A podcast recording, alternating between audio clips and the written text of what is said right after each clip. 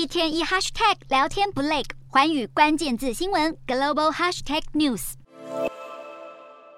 日本冲绳南部的石环岛刮起狂风暴雨，市区各地淹水频传，车辆宛如在河流间行驶。这是今年第十一号台风轩岚诺过境所带来的猛烈风雨。轩岚诺台风渐渐逼近冲绳县先岛群岛地区，日本气象厅预测，三日到四日之间，当地风势和雨势还会再增强，恐怕会造成部分房屋倒塌。日本气象厅也表示，轩岚诺台风预计下周接近九州和日本西部，当局提醒民众慎防雷电、暴雨以及土石流，并警告部分地区可能出现淹水灾情。